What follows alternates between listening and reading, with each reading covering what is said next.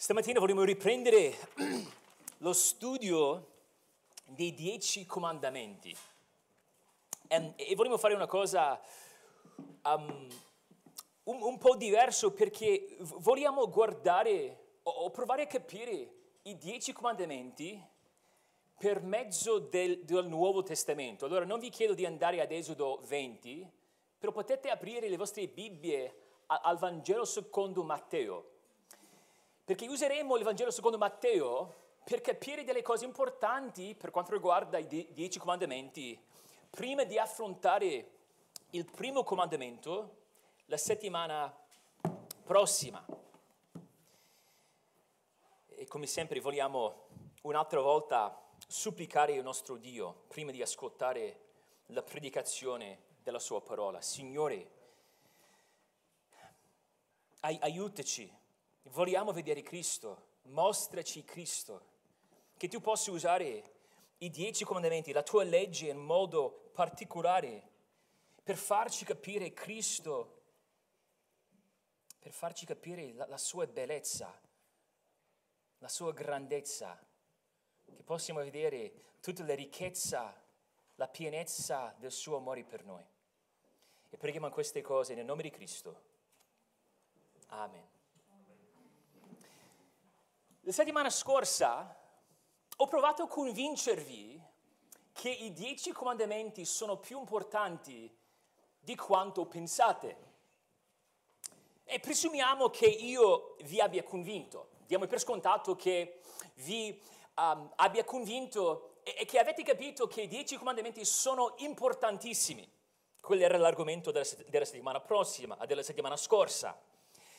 Però avendo capito la loro importanza, ci, ci resta o ci rimane un altro argomento, che sarebbe come dobbiamo avvicinarci a questa porzione dell'Antico Testamento in quanto cristiani, cioè come seguaci di Cristo sotto il nuovo patto, cosa dobbiamo fare noi di questi dieci comandamenti?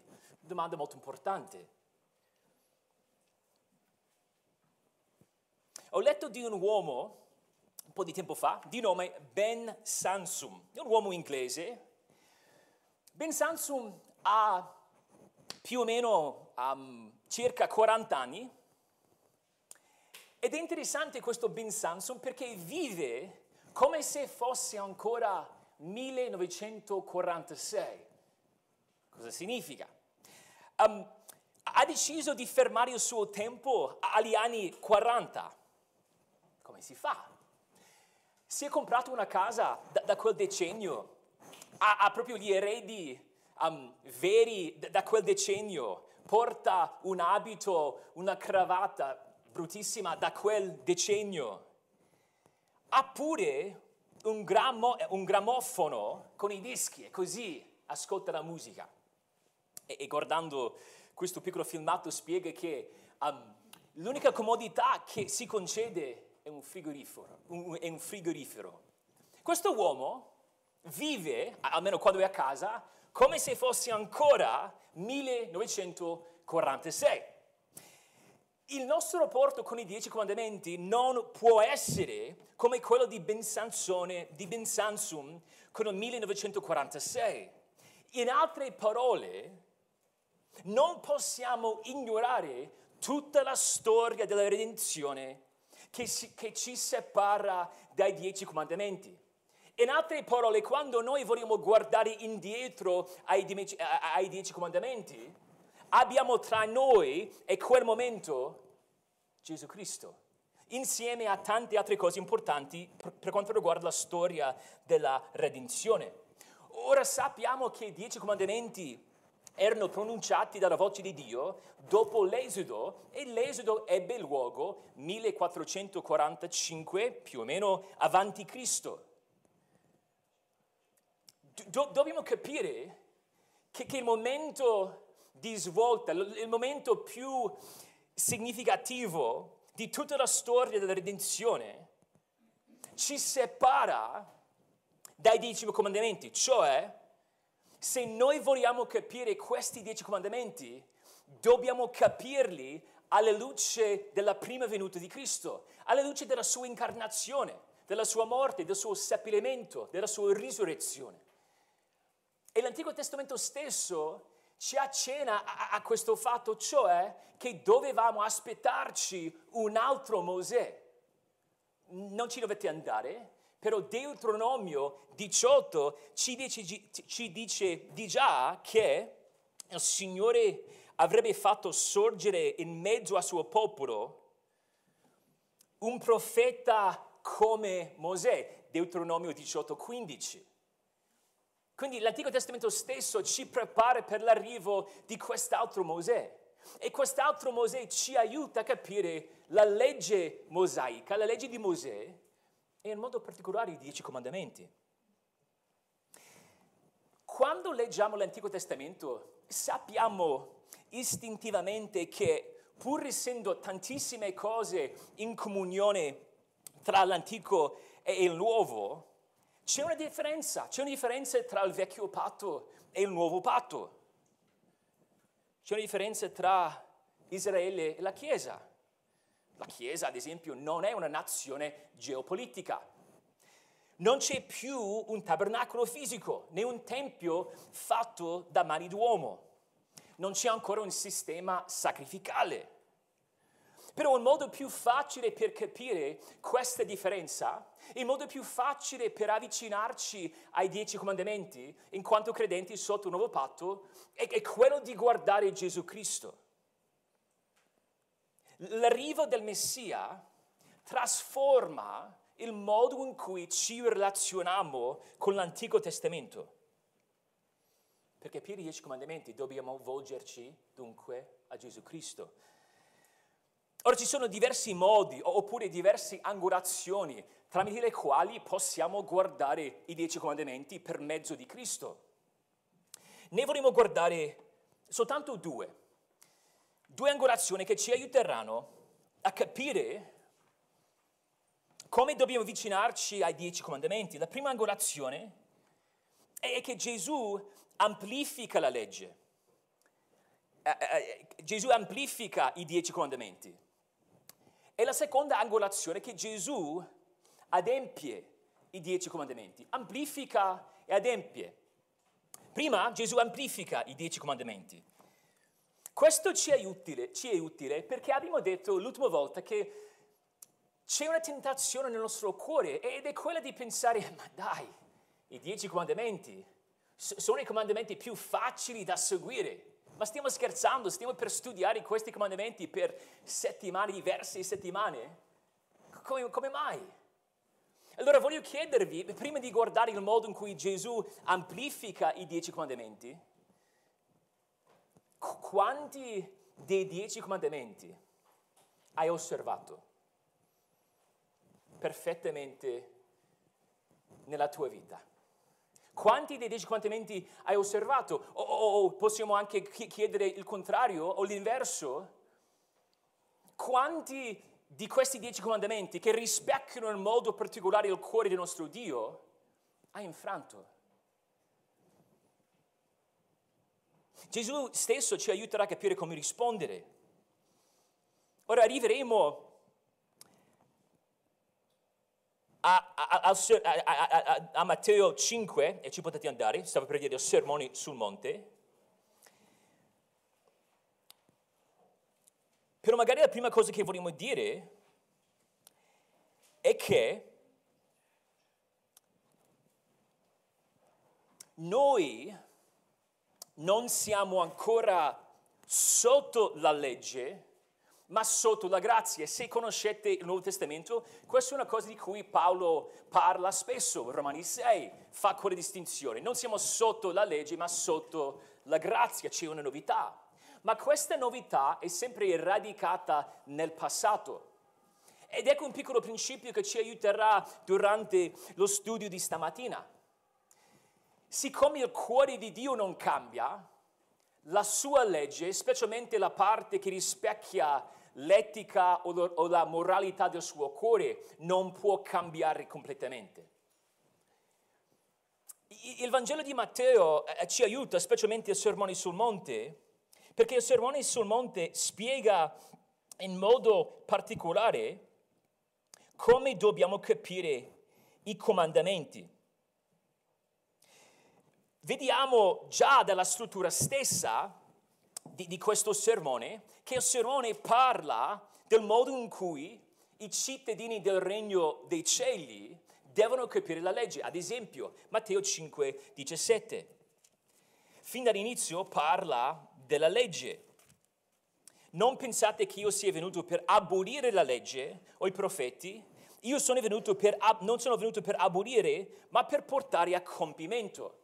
E si parlerà tra poco di che cosa significa portare a compimento, però già vediamo l'importanza di questo sermone per capire il sermone sul monte, perché all'inizio parla della legge e in realtà c'è una piccola prefazione, ci sono le beatitudini e poi una spiegazione de, delle beatitudini nei primi versetti, però l'inizio del corpo proprio del sermone è questo qua, Matteo 5, 17.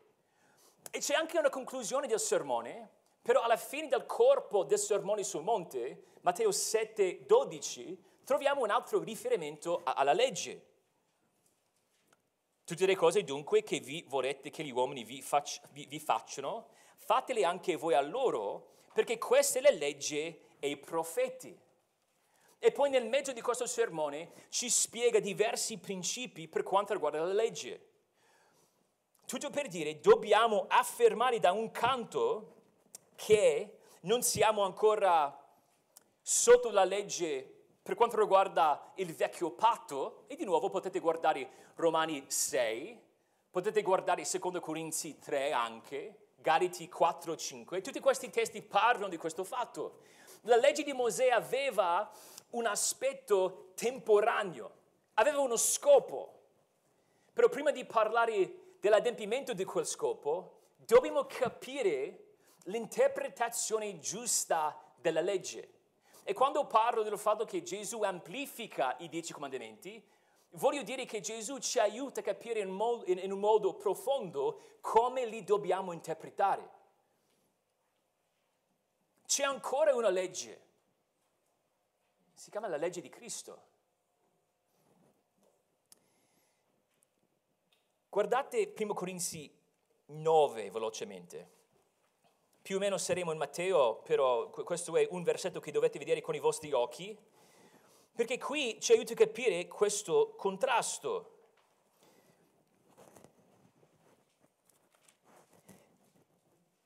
E, e Paolo sta parlando del modo in cui um, si relaziona con la legge e, parla del fatto che è libero, però, però vuole um, avvicinarsi agli altri nel modo adeguato perché vuole salvare il più numero di, di, persone possibile, è quello che sta dicendo in questo contesto. Però se guardate la cosa che ci interessa, nel versetto 21, alla fine, proprio nel mezzo, tra parentesi, dice, um, non essendo senza la legge di Dio, non è senza la legge di Dio, ma essendo sotto la legge di Cristo. C'è, c'è, soltanto un'altra volta che si vede quella frase, la legge di Cristo. E se guardate il contesto spiega che c'è un certo senso in cui non è sotto la legge di Dio ancora, è sotto la legge di Cristo.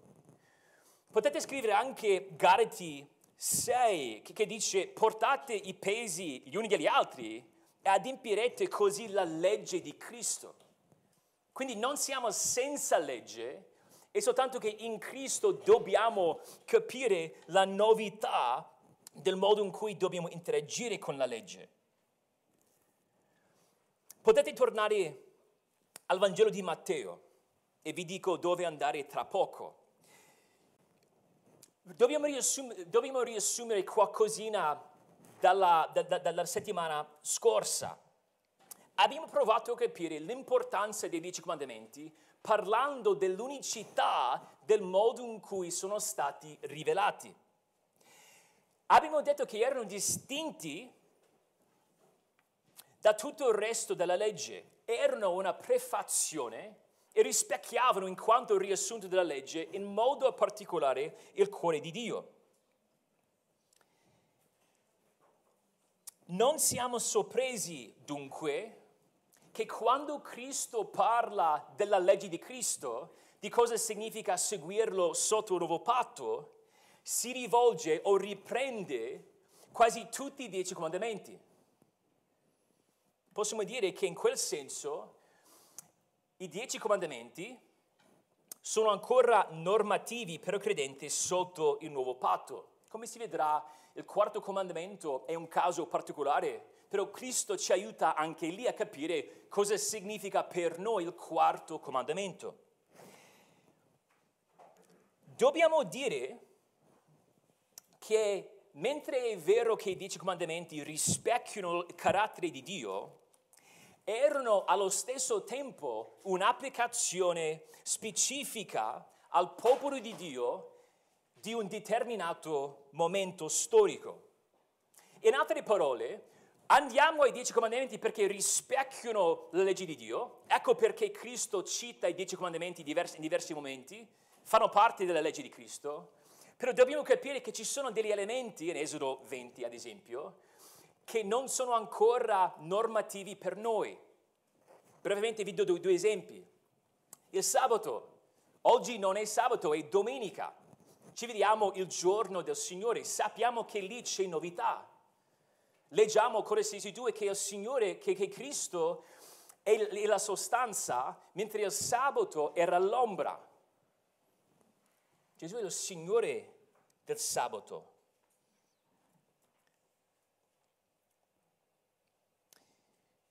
Però,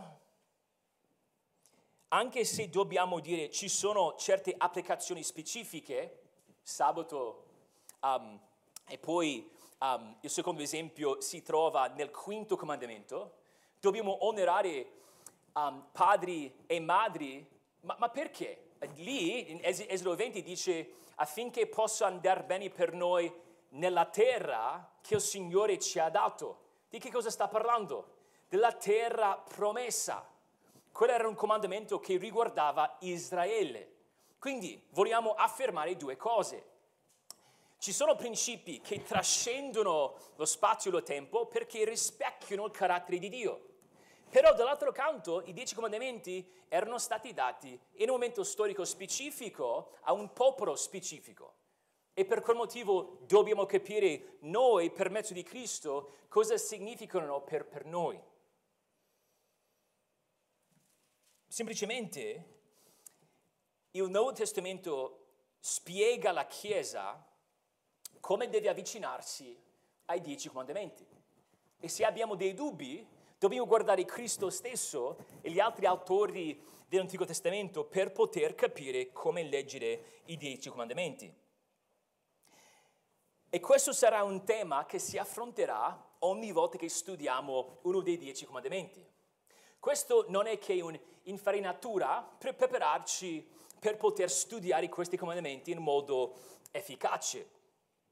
Però avete le Bibbie qui um, aperte a Matteo, e so che state aspettando, ma abbiamo parlato di diversi testi. Dimmi qualcosa da, da Matteo, da, da, dal Vangelo di, secondo Matteo. Lo facciamo.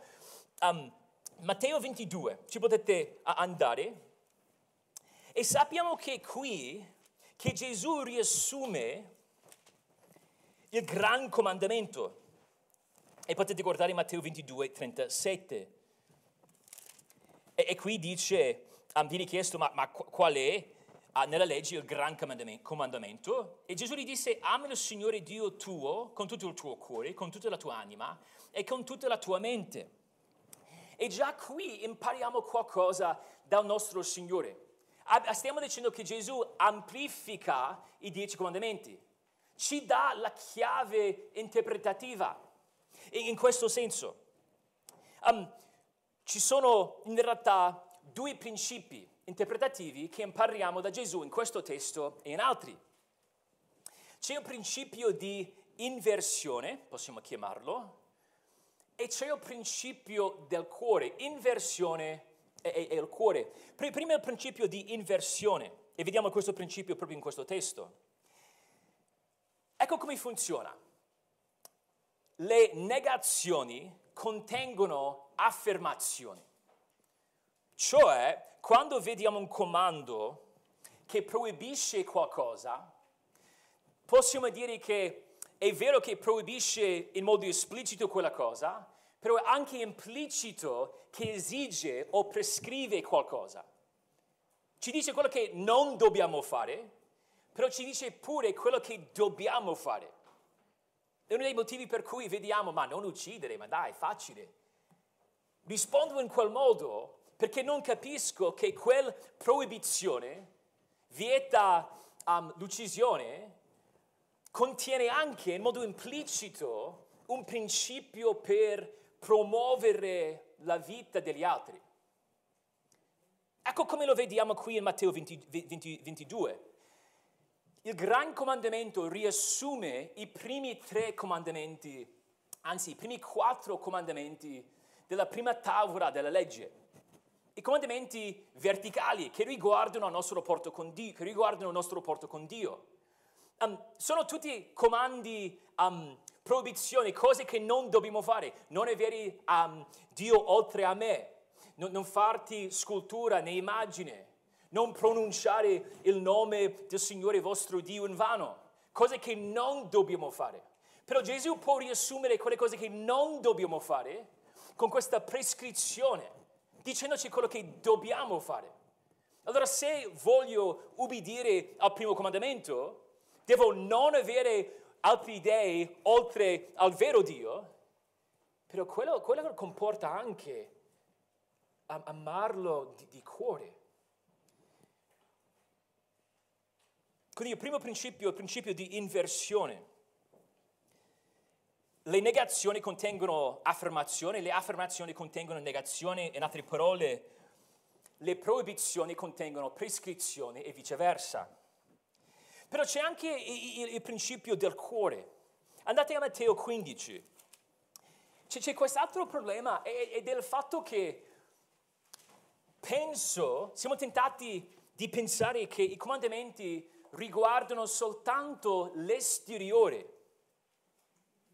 Siamo in quel senso come i farisei, tendiamo ad essere tutti formalisti. Diciamo, ma dai, me, me, me, me la, me la sono, sono cavata, sai, esteriormente, sì, nel mio cuore ero proprio arrabbiatissimo, però non c'entra niente. Vediamo che c'è anche il principio del cuore. Già qui in Matteo 15, interessante, um, il contesto sta parlando del contrasto tra la rivelazione e la tradizione. I farisei, loro sbagliavano la loro interpretazione della legge perché aggiungevano così tante altre leggi umane, questa tradizione, che, che la legge vera di Dio veniva soffocata. E, e, vediamo qua un esempio di questo, è, se guardate Matteo 15, versetto 4, Dio infatti ha detto onora tuo padre e tua madre. Chi maledice padre o madre sia punito con la morte. Sta parlando di che cosa? Il quinto comandamento. Questi farisei dicevano, ma no, non dobbiamo ubbidire a quel, a quel comandamento in quel modo. Cosa dicono? Ma, versetto 5, voi invece dite, se uno dice a suo padre o a sua madre, quello che potrei assisterti, quello con cui potrei assisterti è dato un'offerta a Dio, egli non è più obbligato ad onorare suo padre e sua madre. Così avete annullato la parola di Dio a motivo della vostra tradizione. Cos'era il problema? Ipocrisia. E Gesù dice il vero problema, il vero motivo per cui non seguivate la legge è perché c'è qualcosa che non va nel tuo cuore. Quel comando, l'obbligo di dover amare, di dover onorare madre e padre, doveva portarli a vedere la cattiveria del loro cuore. Ma invece di vedere la nerezza o la gravità del loro peccato, cosa fecero? Si costruirono un modo per cavarsela, un modo per ubbidire la legge, negando la legge. E sappiamo che è un problema del cuore come? Guardate il versetto uh, 8. Questo popolo mi onora con le labbra, ma il loro cuore è lontano da me. Saltate al versetto 10. chiamata sé la folla, disse loro, ascoltate, eh, intendete, non quello che entra nella bocca contamina l'uomo, ma quello che esce dalla bocca che contamina l'uomo. Cosa sta dicendo? Sta parlando di quello che proviene dal cuore. Nel versetto 19, dal cuore vengono pensieri malvagi, omicidi, adulte, adulteri, fornicazioni, frutti, false testimonianze, diffamazioni. Di che cosa si sta parlando? violazioni dei dieci comandamenti vengono da dove? Dal cuore. Quindi se vogliamo capire i dieci comandamenti, dobbiamo capire che Gesù li amplifica, li interpreta in questi due modi. C'è il principio di inversione, se vogliamo, e il principio di, del cuore. Abbiamo iniziato nel sermone sul monte, ci potete tornare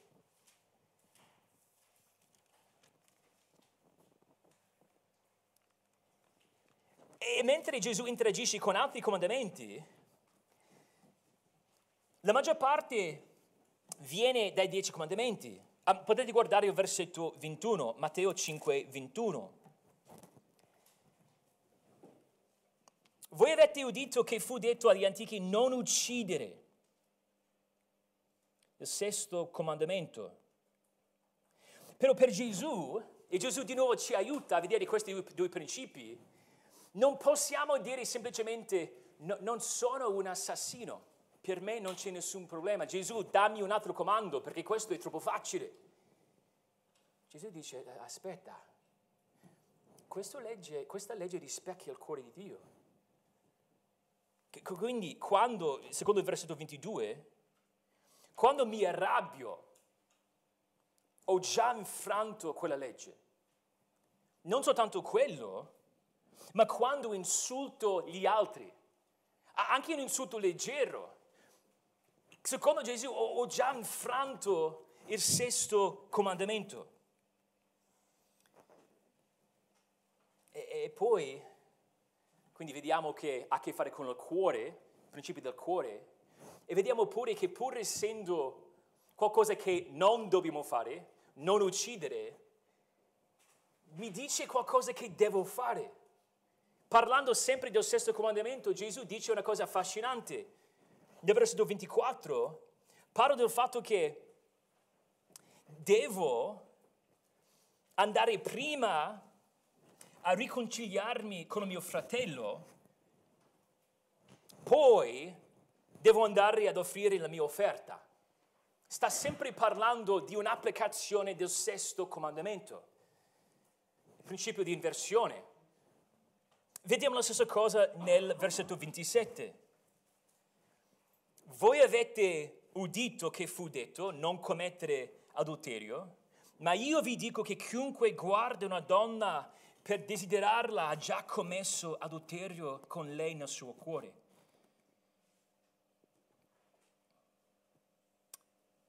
Qui vediamo palesemente nel versetto 28 che quel comandamento va oltre un semplice non commettere adulterio nel senso più ovvio, stiamo parlando del, del cuore. E, e poi c'è anche un legame tra il settimo comandamento e confusione riguardante il matrimonio.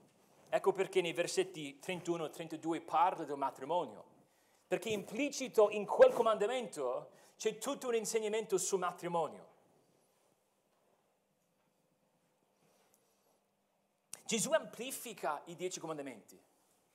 Torneremo, torneremo spesso all'insegnamento di Gesù per vedere come Gesù si serve dei dieci comandamenti. Potete pensare anche al giovane ricco, Matteo 19. Si vede la stessa cosa. Vi ho chiesto, ma quanti dei dieci comandamenti avete, avete osservate? Quanti avete infranto? Dobbiamo rispondere, se siamo onesti, li abbiamo infranti tutti. non c'è speranza davanti a una tale legge. Stiamo parlando dell'impossibilità di sottometterci perfettamente a questa legge. Dobbiamo proprio capire quella realtà. Um, Giacomo 2 già ci aiuta perché um, se sbaglio una parte della legge, in quanto unità, cioè, cioè la, la, legge funziona um, co- come un insieme di regole, quindi se um, commetto un errore infrangendo una legge, ho sbagliato tutto, quindi quello è vero. Però guardando, oltre a quello, guardando i dieci comandamenti, dobbiamo ammettere, quando li capiamo nel modo giusto, non esiste un uomo che abbia seguito perfettamente questi dieci comandamenti, tranne Gesù Cristo, tranne Gesù stesso. Sapete, a, a volte stai guardando una partita di uno sport e tu pensi, ma è facilissima, perché non fa gol? È, è troppo facile. Se io ci fossi, io farei, sai, mille gol. Magari avete guardato ah, una partita, non so come si chiama, di golf. Tu pensi, ma questi qua, ti prendi il mazzo di golf, c'è quella palla, devi soltanto, c'è il buco, è facilissimo. Cosa... E puoi andare a giocare a golf e capisci che uh, non potrebbe essere più difficile. A, volte quando pensiamo al primo sguardo ai dieci comandamenti, un un po così, che dice da, da lontano, leggendo questi comandamenti, penso, dai, non è così difficile. Però quando Gesù ci prende per la mano e ci dimostra cosa significa non commettere adulterio, no, non uccidere, capiamo che non possiamo per niente appoggiarci sulla nostra giustizia. E tutto ciò ci porta alla seconda angolazione tramite, tramite la quale Cristo ci aiuta a capire la legge. Cristo amplifica la legge, cioè, cioè interpreta la legge, però Cristo adempie i dieci comandamenti, amplifica, scusate, amplifica i dieci comandamenti e, e adempie i dieci comandamenti.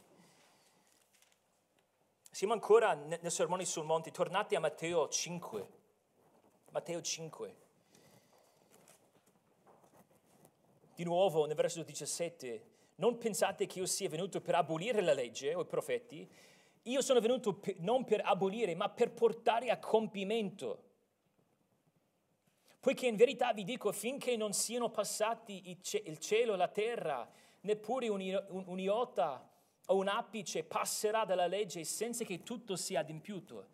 Chi dunque avrà violato uno di questi minimi comandamenti e avrà così insegnato agli uomini, sarà chiamato minimo nel regno dei cieli. Ma chi li avrà messi in pratica e insegnati sarà chiamato grande nel regno dei cieli. Perché io vi dico che se la vostra giustizia non supera quella degli scribi, dei farisei, non entrerete affatto nel regno dei cieli. La missione di Gesù non era quella di abolire la legge, anzi la volevo portare a, a compimento. Quando parla di legge nel, verso, nel, verso, nel versetto 17, legge e profeti, sta parlando di tutto l'Antico Testamento. Ovviamente i dieci comandamenti fanno parte di quello che sta dicendo perché dopo, come abbiamo visto, cita proprio dai dieci, dei, dei dieci comandamenti. Il versetto 18 ci dice che nemmeno la parte più minuscola dell'Antico Testamento passerà. Secondo il versetto 19 dobbiamo insegnare e mettere in pratica i comandamenti, però lo dobbiamo fare alla luce del versetto 17 non possiamo essere come quell'uomo che vive ancora nel 1946. Siamo a questo punto. Il Signore, secondo Ebrei 1, ha parlato in, in svariati modi, però in questo giorno, in quest'epoca, ha parlato nel suo figlio, in suo figlio, cioè in Gesù Cristo. Quindi dobbiamo insegnare e, e mettere in pratica i comandamenti alla luce del fatto che Cristo li ha adempiuti. E poi dice nel versetto 20 che facendo così la nostra giustizia supererà quella farisaica proprio perché Gesù ci cambia a livello, a livello del cuore. Sappiamo questo dall'inizio del sermone um, sul monte. Siamo poveri in spirito, ci vediamo così come siamo veramente. Il Signore ci fornisce, ci, ci fornisce lo spirito e così possiamo avere una giustizia per mezzo della sua grazia che trascende, che va oltre quella giustizia farisaica, che per la maggior parte non era che una facciata di giustizia, un fingere di essere giusti. Cosa significa che Gesù porta a compimento, alcune traduzioni italiane dicono adempie, cosa significa che adempie la legge e i profeti? E per noi cosa significa che adempie i dieci comandamenti? Dobbiamo dire che Gesù adempie diverse parti della legge di Mosè in, in modi diversi. Abbiamo già parlato un pochettino di questo, parlando del, del quarto comandamento, sabato. Però possiamo anche parlare del, del sacrificio di Cristo. Nello stesso modo che Cristo è la sostanza di cui il sabato è l'ombra, il sistema sacrificale era l'ombra di cui Cristo era la sostanza. È quello che dice Ebrei 10. Infatti tutti quei sacrifici che venivano offerti ripetutamente, continuamente, erano l'ombra, ma la pienezza, la sostanza è Cristo. E, e lì la logica è abbastanza facile. Non ci servono ancora i sacrifici perché Cristo si è già offerto una volta per sempre. Però i sacrifici no, no, non facevano parte dei dieci comandamenti, quindi i sacrifici sono stati adempiuti in quel modo, Ebrei 10, ma cosa possiamo dire dei dieci comandamenti? In che senso sono stati adempiuti?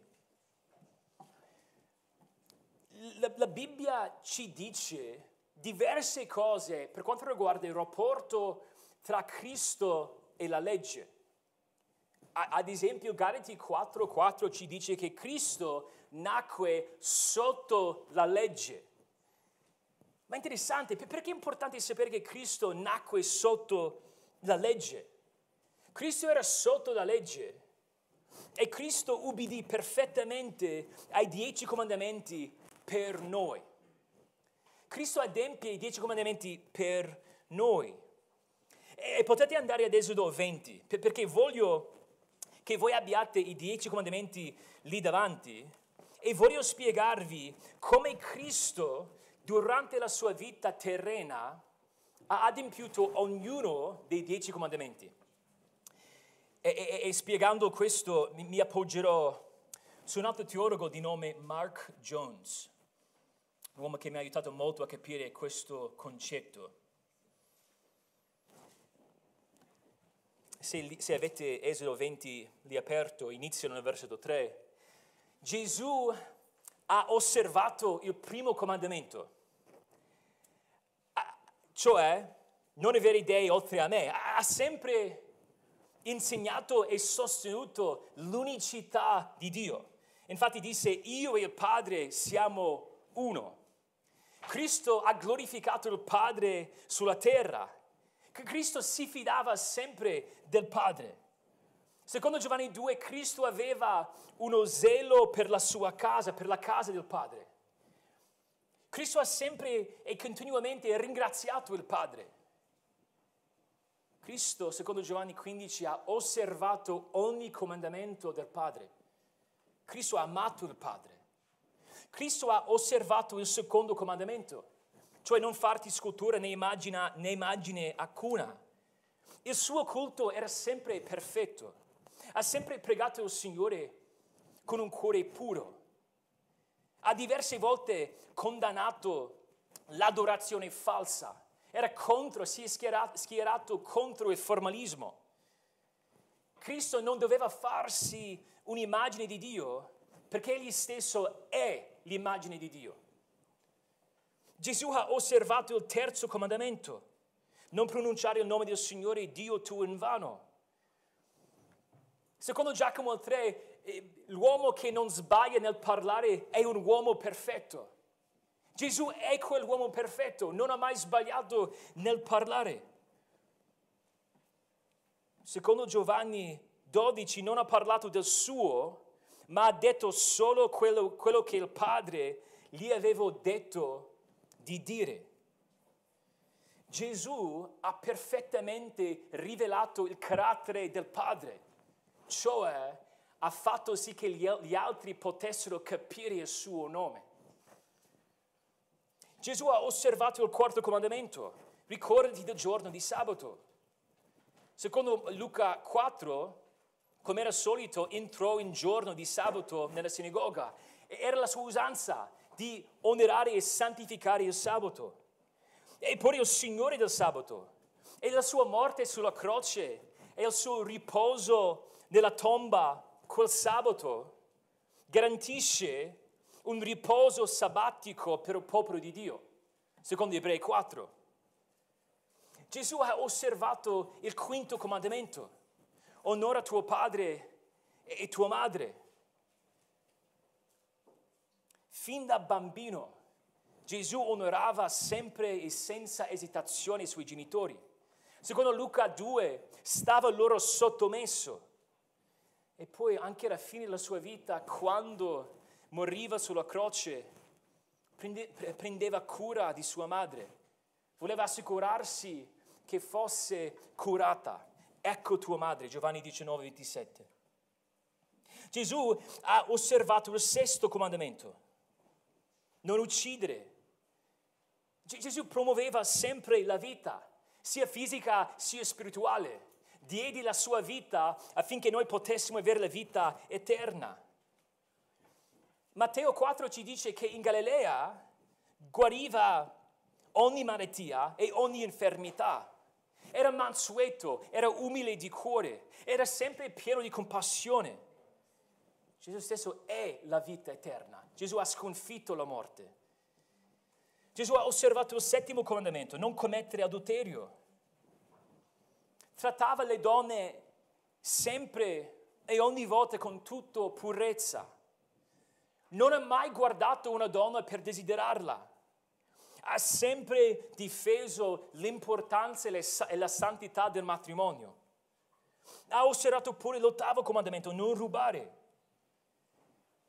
Gesù si è schierato contro quelli che facevano del Tempio un covo di ladri, li cacciava via. Ha sempre dato liberamente e generosamente.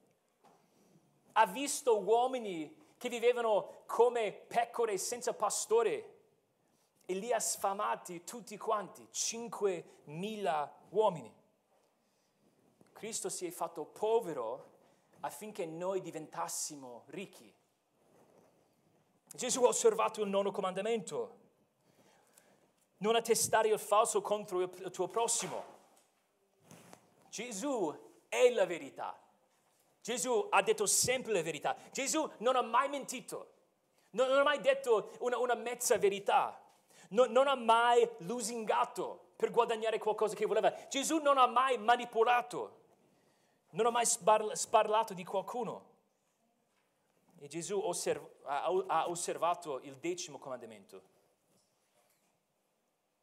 Colui a cui appartengono tutte le cose. Di questo uomo leggiamo, le volpi hanno delle tane e gli uccelli del cielo dei nidi, ma il figlio dell'uomo non ha dove posare il capo. Gesù Cristo, durante la sua vita terrena, si è sempre accontentato dello stato in cui si trovava.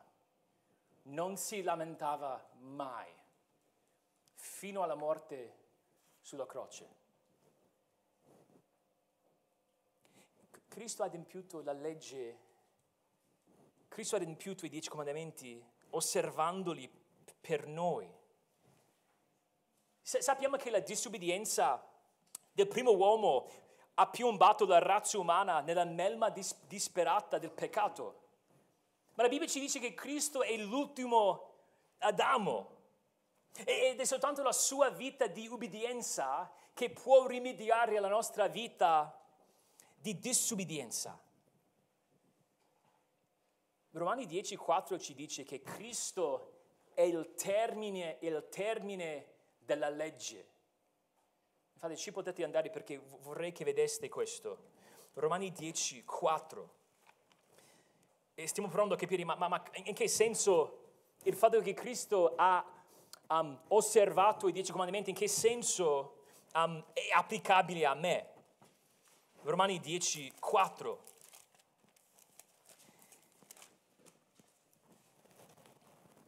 Sta parlando nel contesto di coloro che provavano a stabilire la propria giustizia, il che è impossibile. E poi spiega che Cristo è il termine della legge per la giustificazione di tutti coloro che credono. In altre parole, Cristo è la fine della legge. La legge, questo è un altro modo di parlare di un adempimento in Cristo. Cristo adempie la legge, ma, ma in che senso? Perché l'ha soddisfatta pienamente. Però non doveva soddisfarla per se stesso, lo, lo fece per noi. Cristo è stato fatto per noi giustizia. Noi possiamo essere rivestiti della giustizia di Cristo. Così che quando il Padre ci vede, vede Gesù Cristo, il giusto. Andate a Filippesi 3.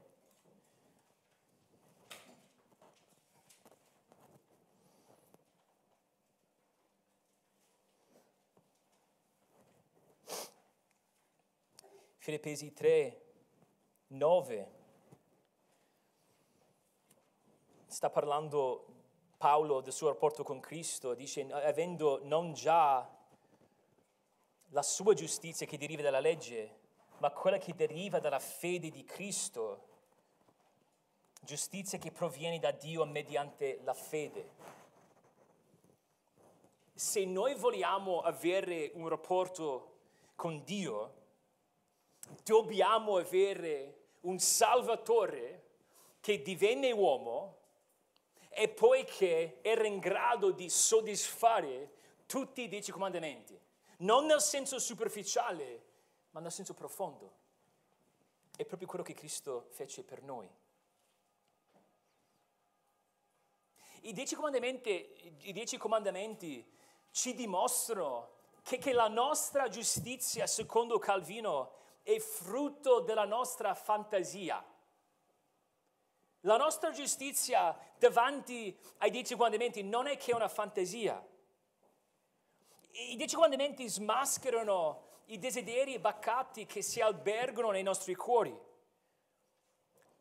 Sono uno specchio che, che, che ci dimostrano, per, citar, per, per citare nuovamente Calvino, quanto siamo accecati e ubriacati dall'amore, dall'amore di noi stessi. I dieci comandamenti dovrebbero lasciarci insoddisfatti di noi stessi.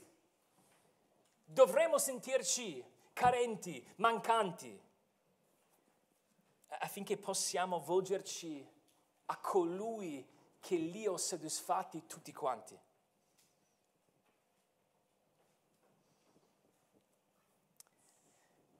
La legge ci dimostra il nostro bisogno di Cristo.